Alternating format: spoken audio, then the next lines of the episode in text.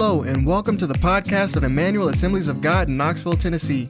We're so glad you've taken the time to listen. If you're ever in our area, we invite you to join us for one of our worship services. For times and locations, please visit at emmanuelag.com.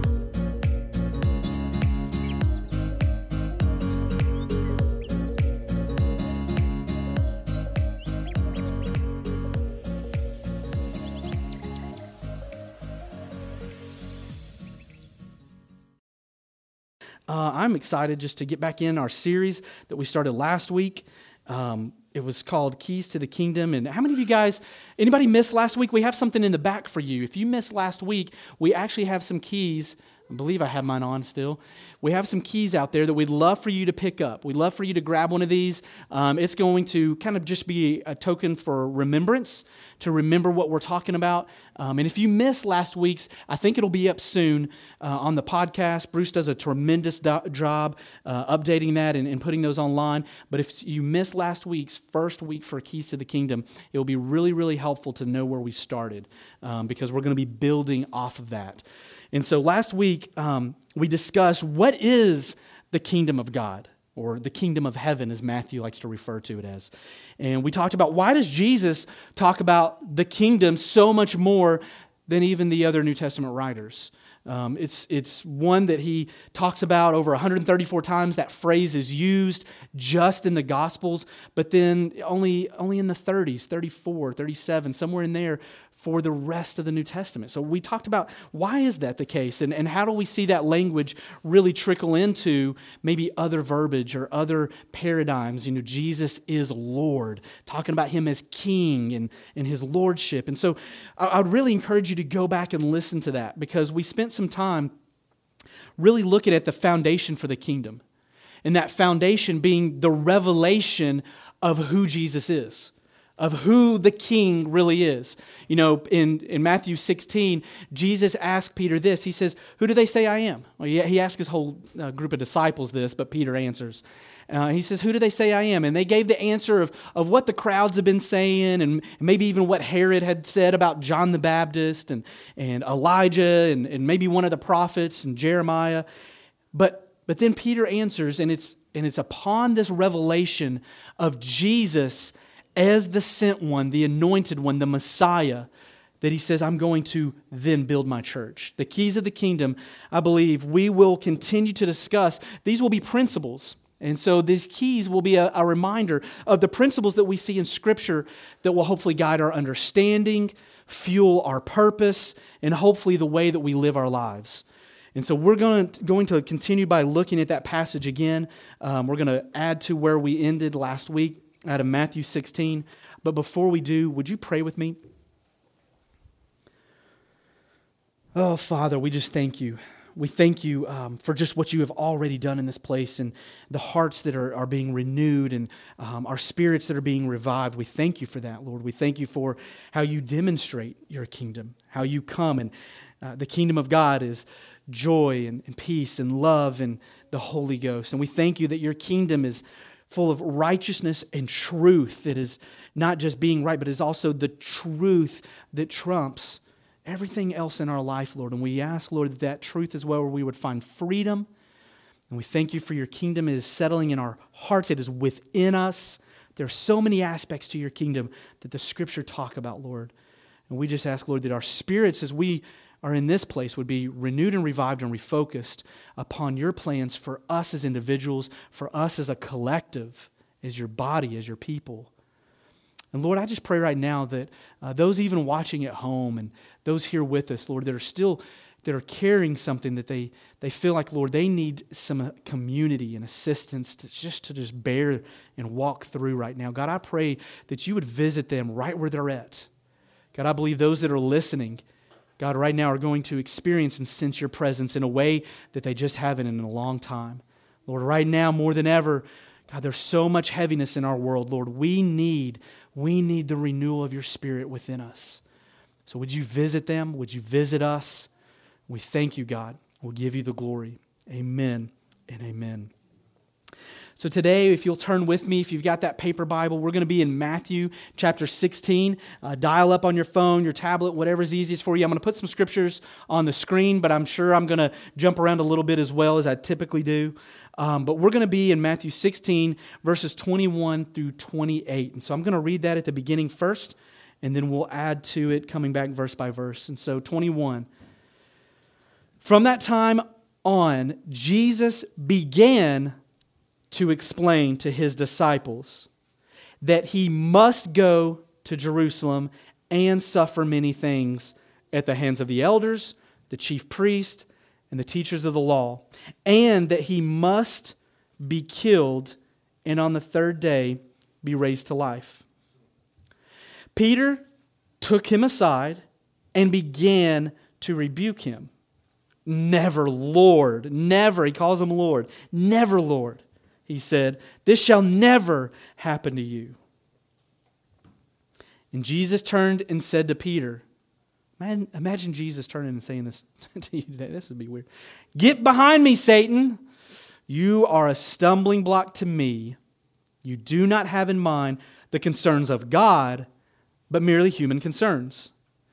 And then Jesus said to his disciples, Whoever wants to be my disciple must deny themselves take up their cross, and follow me. For whoever wants to save their life will lose it, but whoever loses their life for me will find it.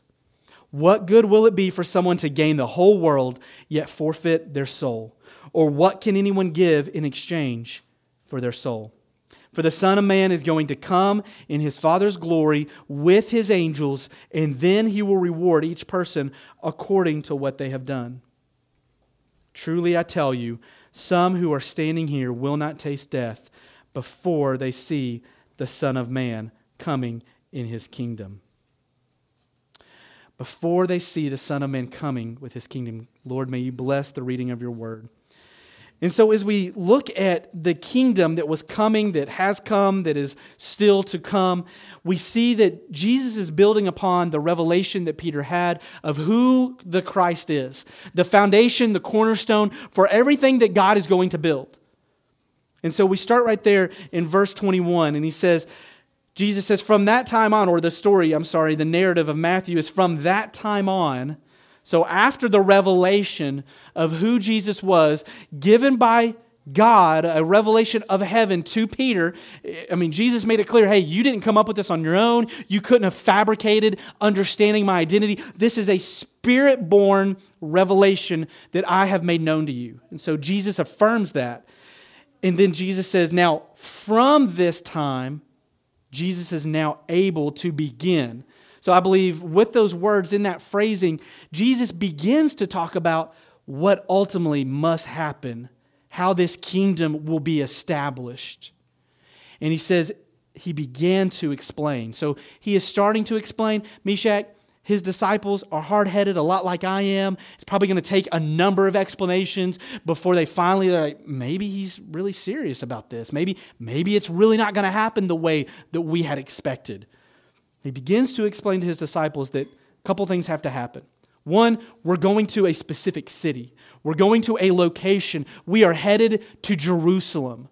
That is where this must take place. And he said, and I must suffer many things. And he says at the hands of the religious officials, and he names them in, in different categories. But then he adds to that the other things that he must experience in order for this kingdom, for the next step of God's purposes and his plans to occur. The next step is that he also must be killed. And I love that Jesus adds this, and on the third day be raised to life. Can you imagine if Jesus had just told them, I'm going to die, end of story, that's how it must happen, death would still be the victor today.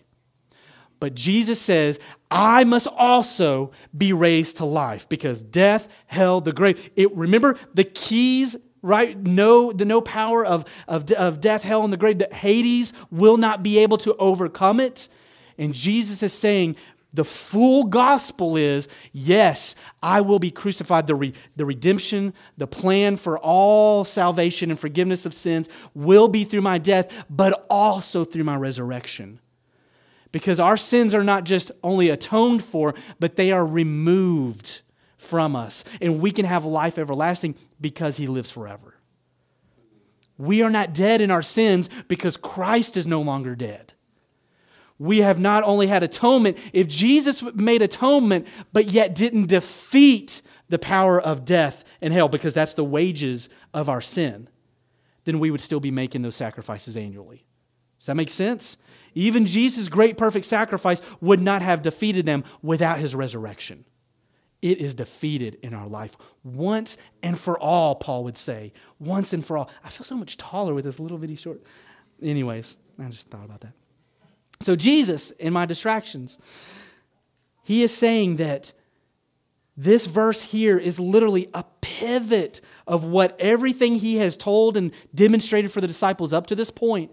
This revelation now is a pivot for what he now is embarking upon the rest of his journey. The reason the Lord the reason that God sent him. He says from that time on he began literally apotote uh, from that time in the Greek, marking a pivot in everything else in the gospel. And this is true in also Matthew, Mark, and Luke, all three of those. This is such a pivot from I have demonstrated who I am. You've seen the miracles, they have pointed that who I am saying that I am is true. It's validated in the, in the testimony of what you have observed. What was it? John the Baptist. We were talking to a pastor this week. It was really neat. Kind of lines up with what I'm talking about now. But John the Baptist, who goes out and preaches the kingdom is here the kingdom is at hand, the kingdom is near, right? That there is one more worthy than I that is coming. He, when he's thrown into prison, sends his disciples to ask Jesus, What? Are, are you really the one? Or should we expect someone else? Even in our moments of doubt, which I believe John was having, a moment of doubt, looking at what was about to happen in his own life, he asked Jesus, Are you really the one? The, the question that Jesus has just asked his disciples. And how does Jesus confirm it for him? He's like, the blind see, the dead are raised, the poor have the gospel preached to them. He confirmed that I am the one based on how I've demonstrated the kingdom. I have demonstrated the kingdom, and it is affirming to the identity that I am the king. And so he continues in this passage here that Matthew says, Now the shift begins, that upon the revelation of his divine nature and calling, that the pivot, the pivot can now build upon the fact that he is the Messiah, the gates of Hades that will not be able to overcome it. But now we can see the alignment occur between heaven's throne and earth's footstool. And he says this will be demonstrated not just through what I will do, but through the people that will gather around this revelation and will fill the earth and will establish my church. That's the kingdom of heaven. His people, his, those that he has created, that will establish his kingdom here on earth, where we will begin to make the enemies of God a footstool to his feet, right? That's the prophecy from Isaiah that the New Testament writers talk about, how even the enemies, his enemies, will become his footstool. This is the, the finality, the ultimate, where the snake will crush the serpent, as the youth talked about on Thursday, where you begin to see the fulfillment of that prophecy even from Genesis 3. That he will crush him, and it didn't just happen on that cross, but it continues to happen. It's, it is a prophecy with multiple fulfillments. It has an ultimate fulfillment with ripples that we see even today in your life.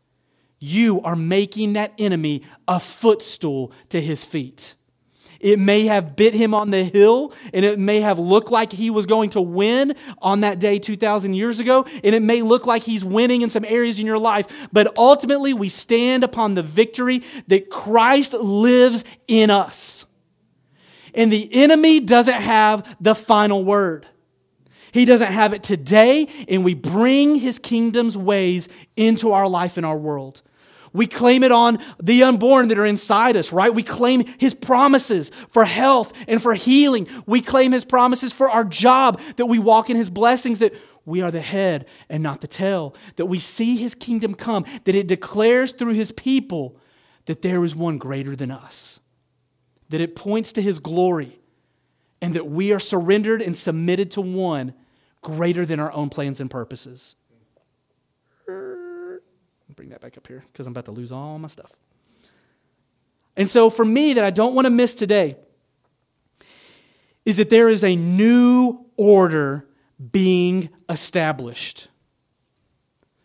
You may think it's the, the world government's agenda, that, that you know, even coronavirus may be a part of some, some global coup, and maybe. But the one that I am looking to be established is not of this world. Regardless of what man is attempting to do, I am surrendering to a king who will ultimately cause every knee to bow.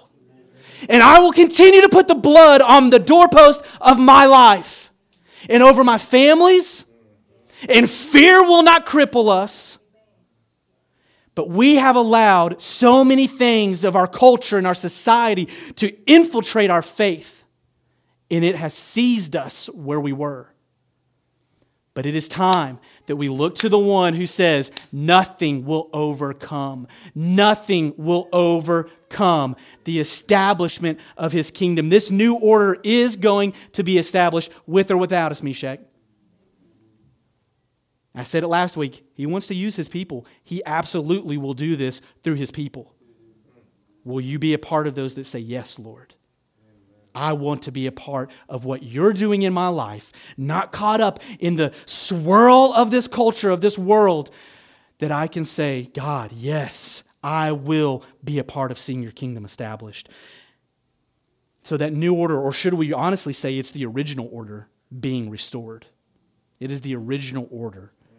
It is what he intended from all along. It is being restored. And so Jesus began to explain to them how this kingdom would reign and rule. It wasn't like any other kingdom that they had known, its principles were starkly different than what they were used to and even what they were expecting. Peter didn't expect it to happen the way that Jesus was saying it was going to happen. And so we see that the demonstration of the kingdom, they didn't have any problem with that. Man, that's where the crowds are coming around. Man, the dim, whew, revival, renewal. Look, everybody, yeah, the, the light is shining bright and the bugs are even attracted, right? We've got people, throngs of people who don't get what these are pointing to, who he is. The demonstration of the kingdom was the fun part. But now Jesus is on his way to establishing that kingdom, and it comes at a price. If we are going to establish his kingdom in our lives and in our world, guess what? It's still going to come at a price. It's going to come at a price of being misunderstood. Here, Jesus is even being misunderstood by his own disciples. It's going to come at a price, even maybe physically.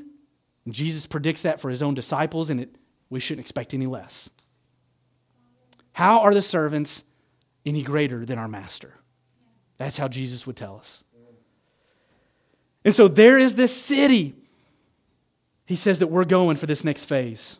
It's got to take place there. We're headed to Jerusalem. And Jesus must, oh, the Greek word here, I, I, love it. It implies this character of necessity or compulsion. This has to happen. And it has to happen in this way that he must suffer many things. And it's going to happen at the hands of the religious officials. And it's probably not going to look much different in our day either but he will suffer these in fulfillment of what was prophesied centuries before his coming. And I wonder, I mean, just based on Peter's response, I wonder if did the disciples really get it? I mean, they knew all the passages I think that were messianic for the most part. I think they looked at a lot of Isaiah's prophecies and Jeremiah's writings, and, and I think they understood a lot of these were pointing to the one that they were waiting for to establish, right, that new world order in their, in their world. But did they forget that he was the suffering servant of Isaiah 53? Or had they maybe spun it to interpret it that, oh, that's just figurative? I mean, I just really wonder, because what's going through Peter's mind? How has he theologically allowed him himself to believe something that is totally different than what Jesus is telling him?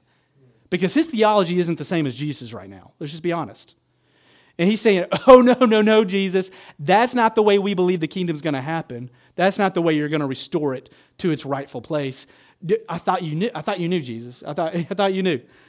And so Jesus, and, and I wonder if the rest of the disciples just, just missed those, those references to his fate maybe not being literal in those, in those prophecies.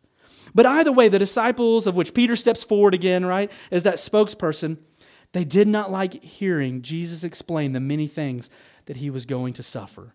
We must go to Jerusalem and suffer many things. We, I must be killed and on the third day be raised to life. They missed that part. Did you hear, did you hear in, in Peter's response how final it was what Jesus was about to experience? No, no, and on the third day, Peter, I think you, I think you missed my last thing that I said. It's not going to be final. It's not, but I don't think Peter could even understand. Not only Jesus, do you not need to die, but I can't even understand resurrection. Like what in the world? Like we don't. That's not our experience. That's not the world we operate in. Jesus, you're defying the laws that we live by. Like that doesn't. No, that's right because my laws are not of this world. My thoughts are higher than yours, as Isaiah would say. But his suffering, it's not the end. He, Peter missed it. I think, I think sometimes, even in Christian circles, you can get to that extreme where we must endure. I'm just, I'm suffering for the Lord. Woe is me. I expected to be misunderstood. And we use those verses, right, to validate staying in that spot. And we don't live by hope in the resurrection power. We can't avoid the suffering, right? That's not going to do us any good either, right? We can't live by, well, God bless, I ain't going to ever have any trials or tribulations or troubles. That's not scriptural either. All right? Neither one of these spectrums are going to be the full gospel that Jesus is preaching to us right now. But as we endure and as we go through these things, he promises that nothing will be put on us that is too heavy for us to bear. It's what Paul would write to the Corinthians. But in it all, he will provide a way out. It is in the valley, even in the valley, in that shadow of death, literally looks like that is all we see around us, that he is with us. And it is because we know the hope on the other side because Jesus demonstrates it on that third day. He declares that these things we walk through aren't the end. Peter missed that part. The suffering, he missed the hope he missed that it was all because of the glory that was being produced. It isn't because, you know, the things that the Lord wants to even do inside of each one of us. Oh, Lord, I, just pray that you would help me learn perseverance and patience. And usually when I pray, like really crappy prayers like that, Meshach, I don't want the answer. Let's just be honest. You're going to teach me patience by probably making me walk through some stuff by probably giving me four kids and probably,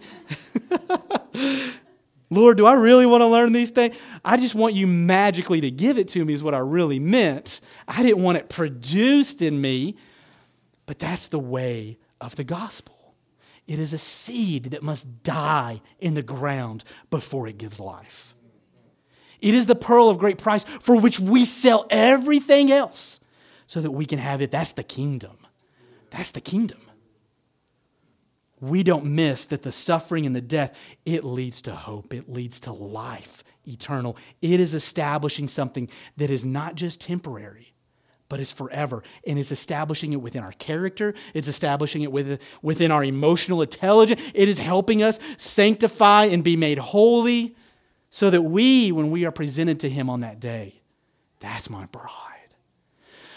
That's the one I can. Can you imagine the look in his eyes that he is ravished to see us? He is enthralled with love because that's the one that has been waiting for me. Not, not like I didn't get enough oil waiting for you, but no, I've been actively preparing myself for this moment. That's, the, that's what we're living this life for. This is the blip on the radar for what we will do for the rest of eternity.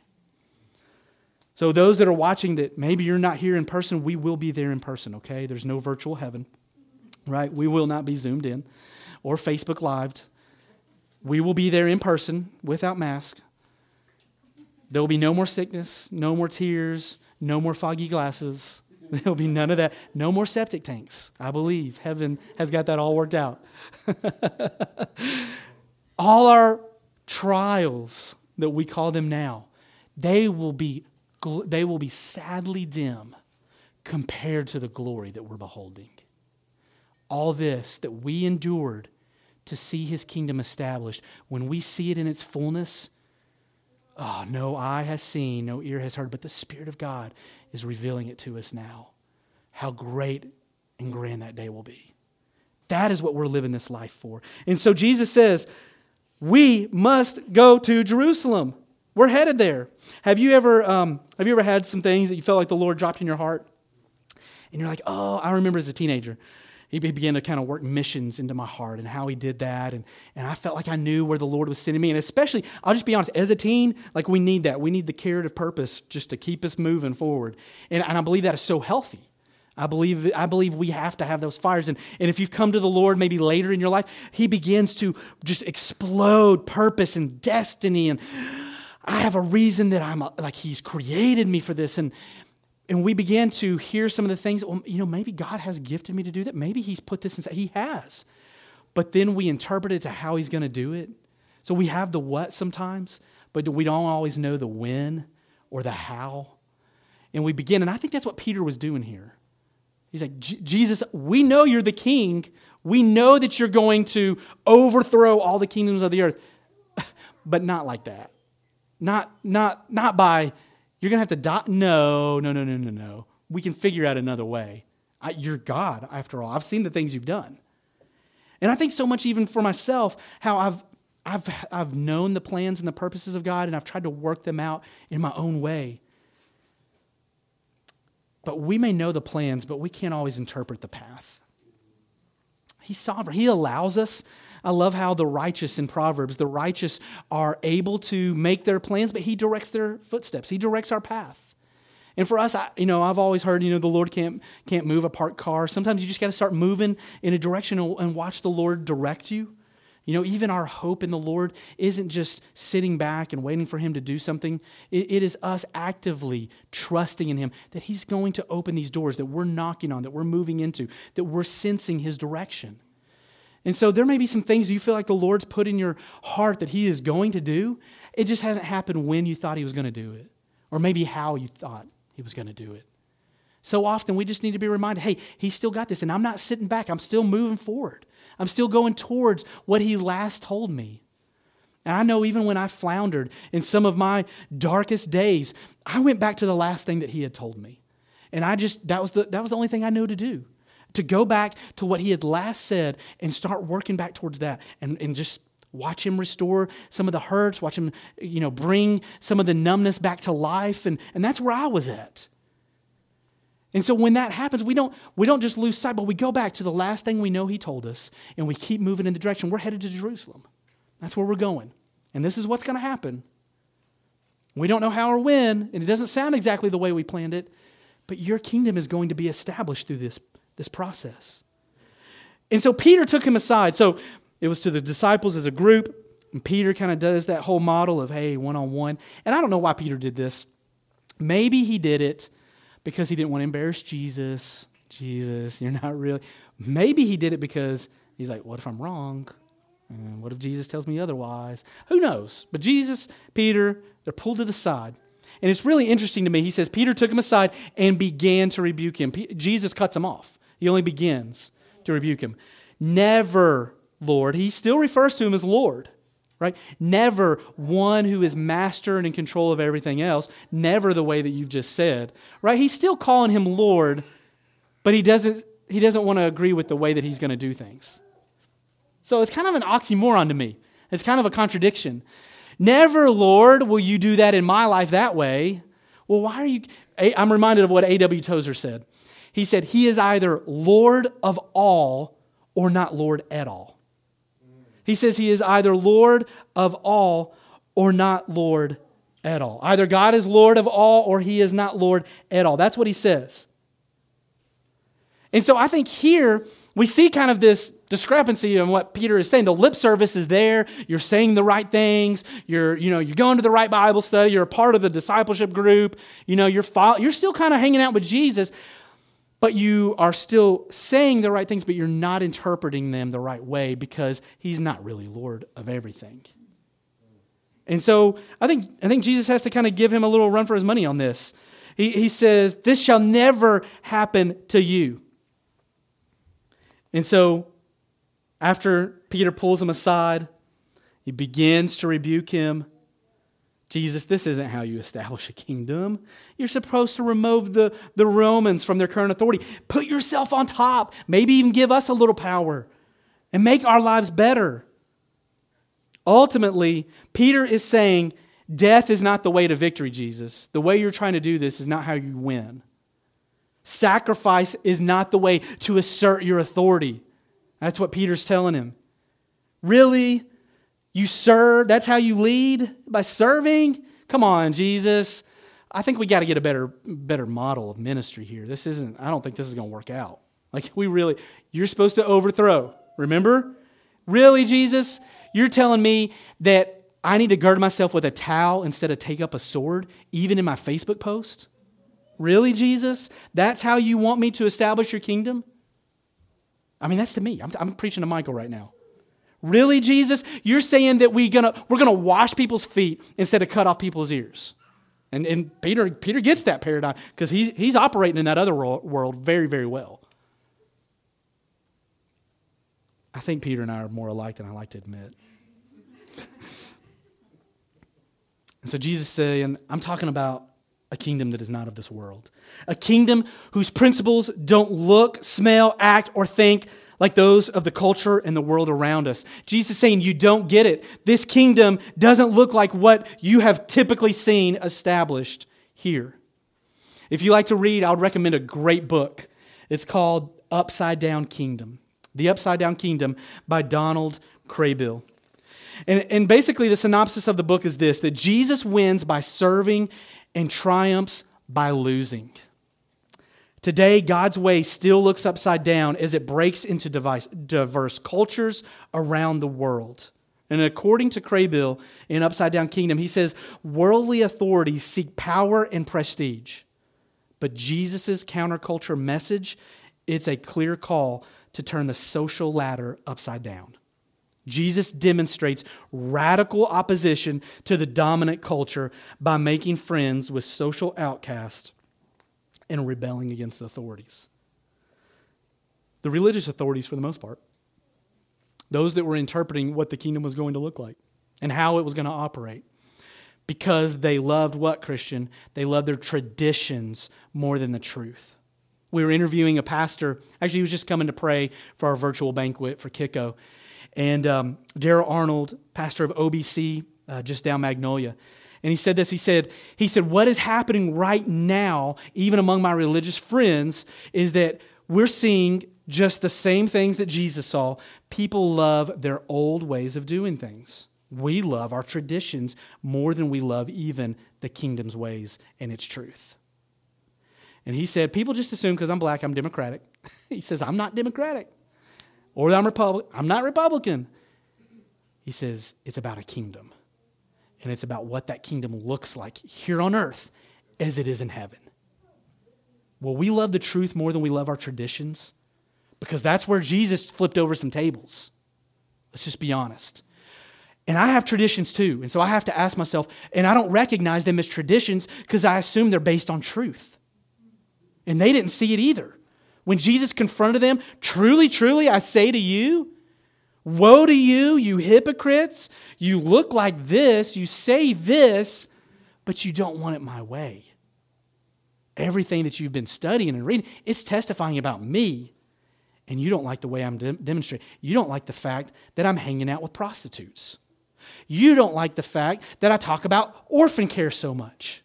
You don't like the fact that it's about the widows and the disenfranchised and those who can't speak for themselves, the unborn who are being murdered in our nation. You don't like the fact that I talk about some of the social things that you're comfortable with and that I also talk about the ones that you're uncomfortable with. Jesus would say, You don't like the fact that I feel like you're spinning things. You're making it about a kingdom that may be of this world, but no, it's a kingdom that is not of this world because it looks and imitates the way heaven will be. And it is going to be established here on earth. I'm not trying to be political. I'm trying to say, what would Jesus be doing in this moment as he would be speaking to us? As people who probably still love our traditions in some areas of our life and of our heart, if we'll be honest with ourselves, myself included, than we do sometimes His truth. His truth will still cut. It is a sword that will divide between joint and marrow. And it does that in my own life. And it does that when I have to humbly not fall upon my own sword, but the sword of His truth. Because that sword gives life, not death. That sword brings life. And it brings it to our spirit as we remove the soulish ways. I can't help but be influenced by my culture and my surroundings. I can't help, having grown up in the Bible Belt, to just assume everyone's heard about Jesus and knows about him and has understood the things that I understand. But we live in a world that is post Christian, let's just be honest, even in the Bible Belt. I have to assume that the people I work with, I interact with, where I shop, where you gas up, that they may not know Jesus from Jack and Jill. That we demonstrate him, but we also describe him.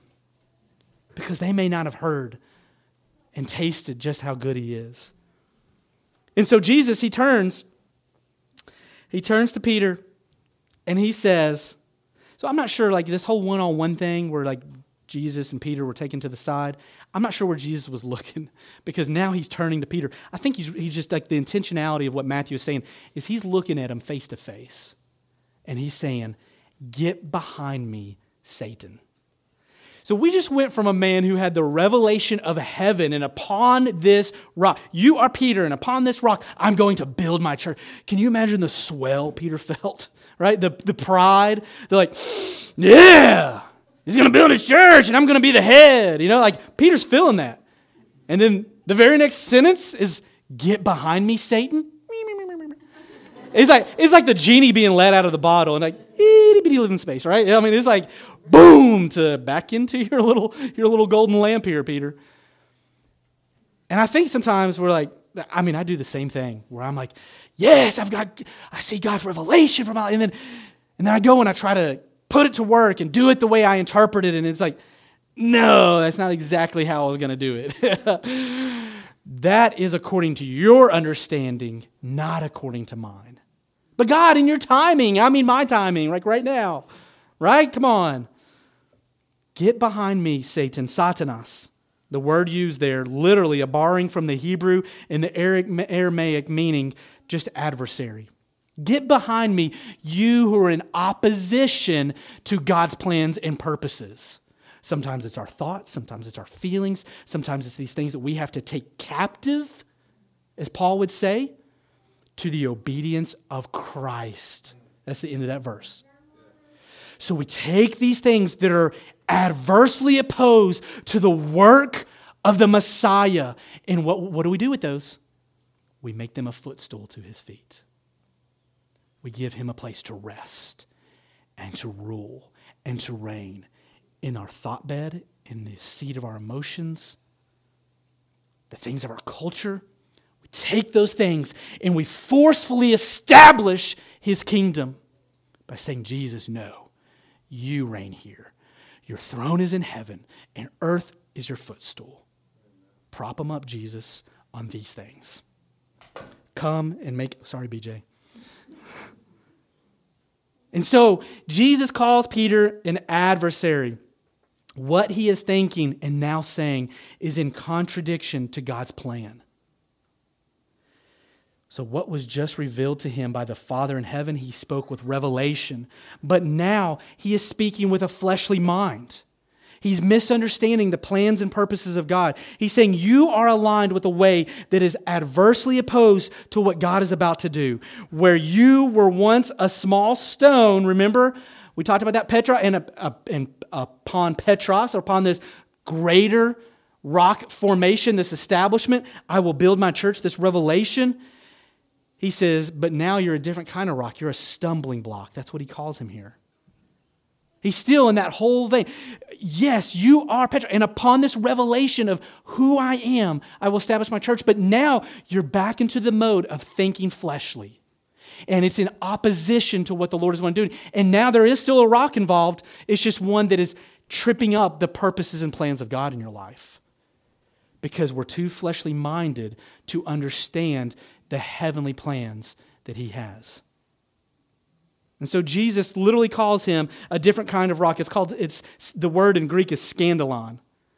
Peter, you're scandalous, right? You are literally, you are, think about something that is scandalous is to trip up, to catch someone in the act, to literally a stumbling block in the way of what God already has put into order.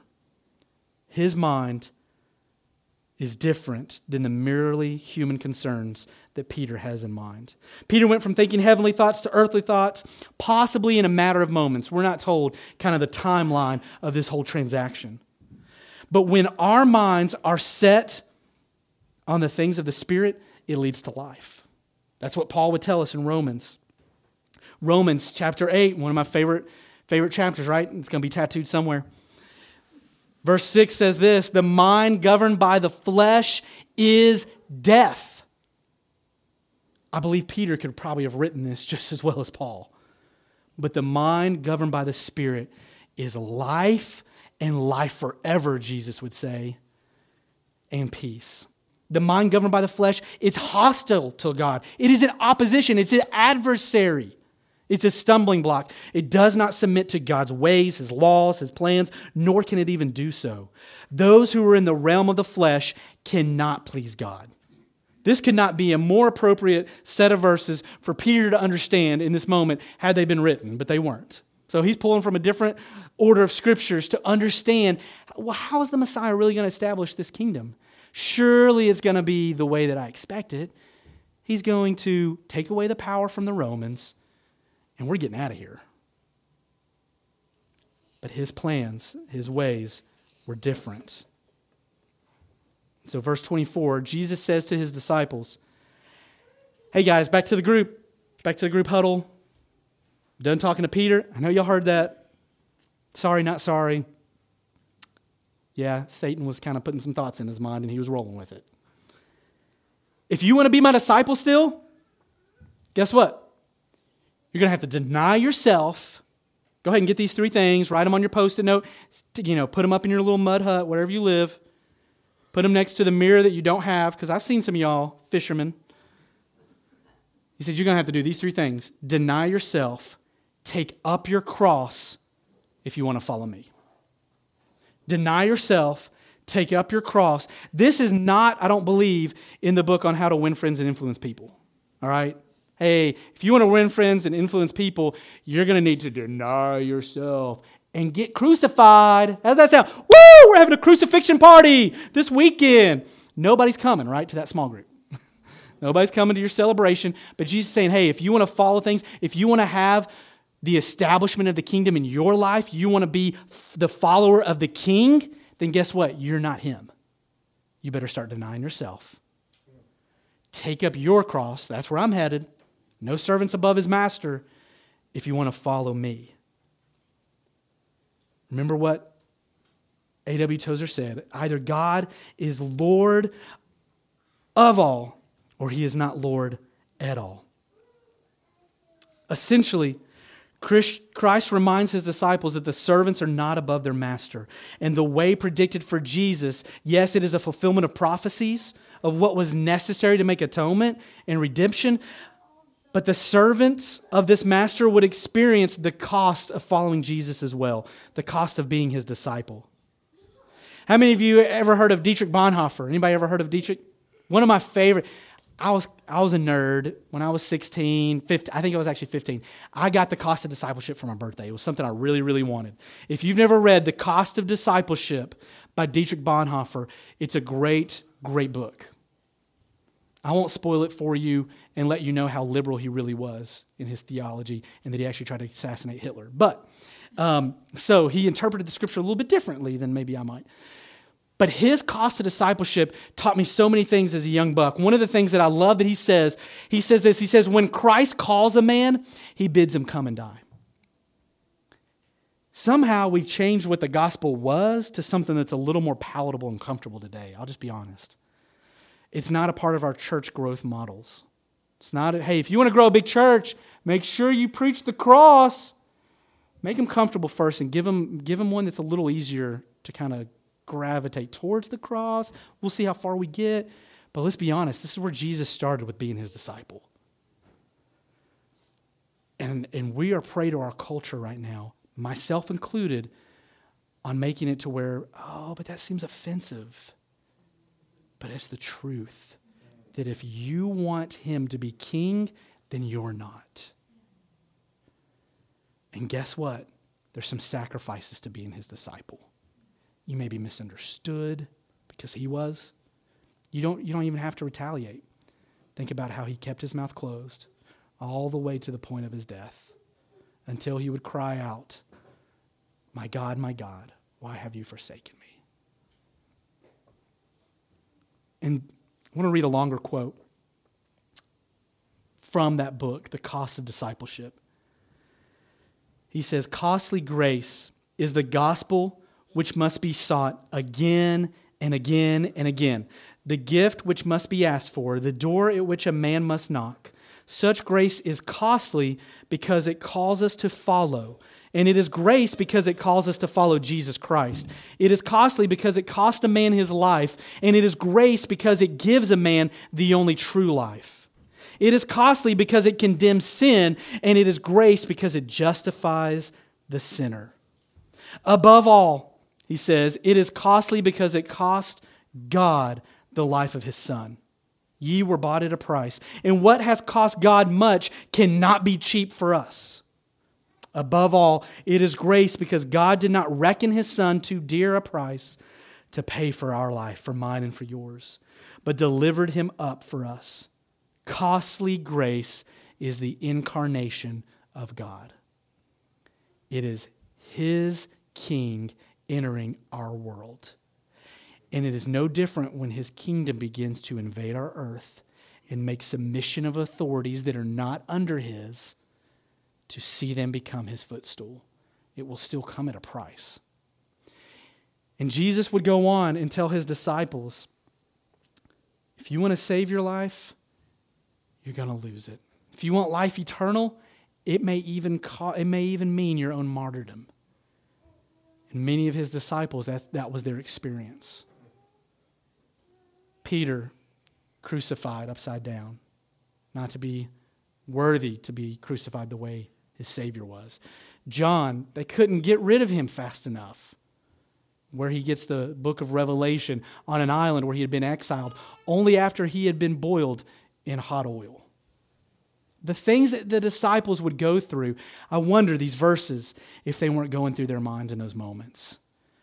Oh, but what a glory we shall see and we shall experience. And I believe even in those moments they did. Stephen, there being stoned, looks up to heaven to see a man standing.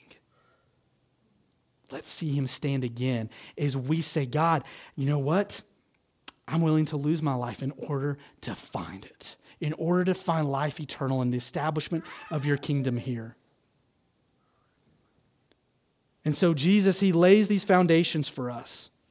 And he says, saving will mean losing, losing will mean finding. It is an upside down kingdom. It is not according to the ways of our culture our world or what they tell us how to win friends and influence people. It's not in the books, but it is the words of our Savior. These are the things that I, I, I dwell on, Meshach. I, I'm consumed with these thoughts. I wrestle with them day in and day out. Even when I see things inside of me that I know need to crawl up and get on that cross.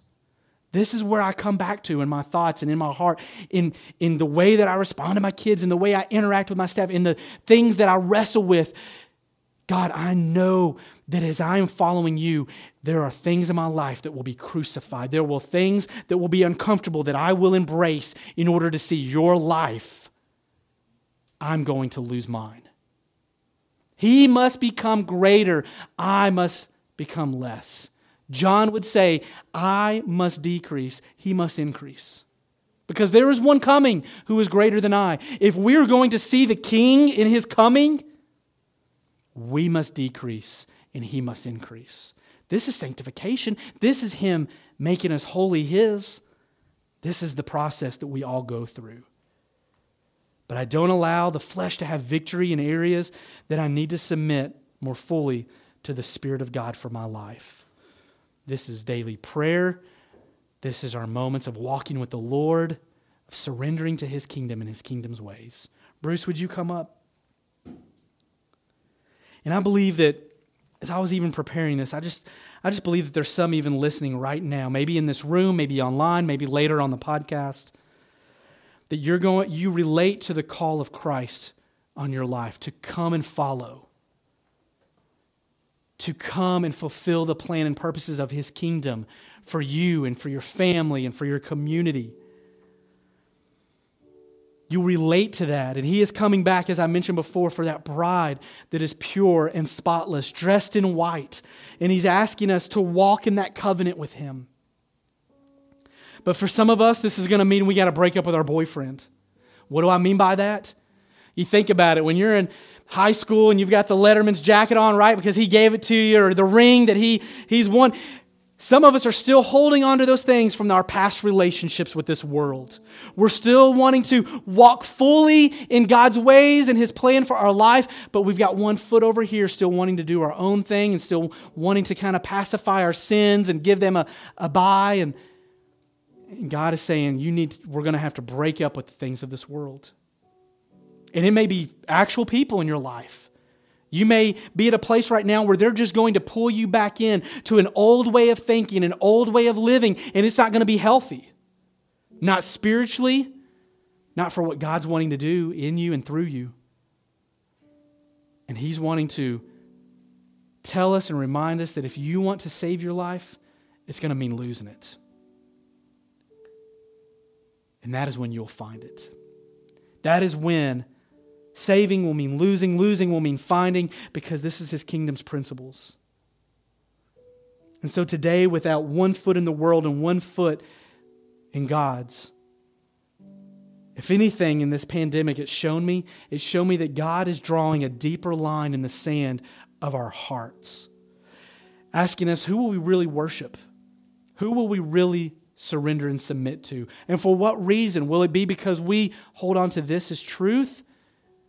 Because it's our tradition or we surrender our lordship to and allow Him to direct and guide our lives? Will we have rest and peace because we have found ourselves dead and alive to Christ and Him alone? It's hard for a dead man to be afraid. It's hard for a dead man to desire something, to even hunger for the things of this world. It's hard for a man who is dead to struggle with the lust of the flesh and the lust of the pride of the boastful things in this world that we could boast of. It's hard for a dead man to walk in those ways. And today, he is bidding us come and die. Hudson Taylor, missionary to India, would write this. He would say that there is a cross that is made for each one of us, it is tailored for each and every one of us. And I believe that. I believe that my cross to bear may look different than your cross. The things that I have to sacrifice and give up, so to speak, so that his life may be more full in me, may look just a little different. There's some commonalities, absolutely. But he is asking, Would you come? Would you come and have life forever? The fullness of it that I have for you, it's going to mean denying yourself. It's going to mean taking up that cross daily. And then, then we will see his resurrection power in us and through us. Jesus says, I will return. I will return. And when I do, it will be to reward each one of you according to what you have done. That's the end of this passage. He says, I believe, as Paul writes, there's this crown of glory that will be given to each one of us based on how we have responded to heaven's revelation in our life. There is this crown that will be given to each one of us because of how we've used the, the talents, the gifts, the what he's given us. And we will lay this at his feet. And even now, we can bring his, his kingdom to earth versus living in this earthly mentality, forfeiting the true value of an eternal kingdom. And I believe that God wants us to do that in our spirits, in our souls now, as we can establish his kingdom in us, but also in this earth around us, making each one of his enemies a footstool to his feet. This is defeating some of the emotions, the mentalities that have come up against us. This is also speaking truth to our friends in love so that we can see them walk in the fullness and the light of the Lord that He has for them. This is us praying through our neighborhoods and tearing down spiritual strongholds. This is us also seeing that God has a plan for each of us as individuals, as our church, as a corporate. But it will be as we declare the glories of our great God. Would you pray with me this morning? Father, I just believe that even in this message where we're we're looking at the, the upside down kingdom, your ways not being like ours, a, a crawling up on the cross and letting our flesh be crucified once again. God, that we all could say we need to renew this today. For some, if they've not come to faith in you that are watching or listening right now for the first time, this is going to be the first time that they receive what you did on that cross. Did they receive the forgiveness for their sins? That they see that it is not death that is going to be the final word in their life, but it is going to be your life. But Lord, right now, I just ask that you would renew in every single one of our hearts a heavenly hunger, a commitment, a covenant. That we would say, You are Lord. We will follow you. Lord, as for me and my house, we will serve the Lord. Today, I say, I have decided to follow you, Jesus. And for me, and I believe for others in this room and those listening and watching, they're saying there's no turning back. There is no turning back. Today, we renew this covenant. We renew our love for you. And we thank you for the power of your Holy Spirit that allows us to walk out your kingdom's ways here on earth. May it be ever so in our midst. In your name I pray. Amen and amen.